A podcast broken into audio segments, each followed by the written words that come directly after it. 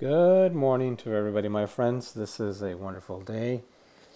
It's good to be above ground, and I'd like to talk to you a little bit about enthusiasm. Enthusiasm is a quality that every leader must have. Enthusiasm is fantastic to see, hear, and feel in others. People can literally lift you to your feet, off your feet, if they're enthusiastic. Well, would you rather hire a person who says, "Wow-wee, let's go for it," or somebody that says, uh, well, let me think about it twice? I would rather spend time with the first one, because I know that his level of enthusiasm is contagious, or will be contagious, and can tr- convince me, or, or at least help me see things in a more positive vein.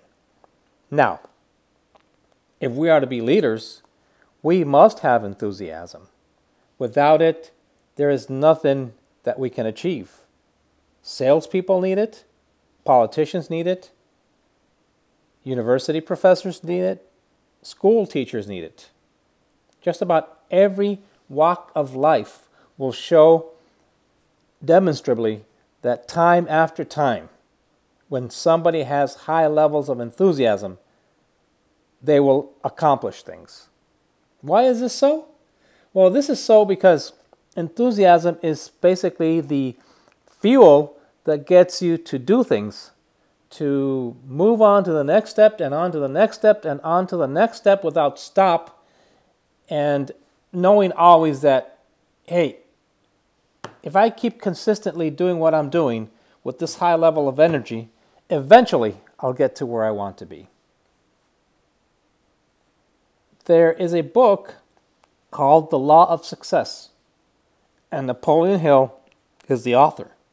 He has a, one complete chapter dedicated to the subject of enthusiasm. Now, I must admit, it's a little bit late, dated, but still has a lot of gems, a lot of um, gold nuggets, uh, so to call them one way, uh, in which you can extract the positive things about enthusiasm. Why do you think Tony Robbins is so successful? I mean, he he exudes enthusiasm. He jumps and, and has so much energy that people quickly are taken into his world. That's what the enthusiasm can do for you, my friends. It can bring those people that you need in order to accomplish whatever it is in life that you want to accomplish into the mold. It can bring them into your forefront, and they will be willing followers of those things that you want to accomplish. But at the same time, it's not just the leaders that need enthusiasm, it's also the followers. Who wants to have an employee that grudgingly does the things that he has to do? Nobody. Pretty soon that person will be fired. But what if there's a person that is always smiling, always saying, yes, I'll do this, I'll volunteer, and gets the job done in high spirits? Well, guess what?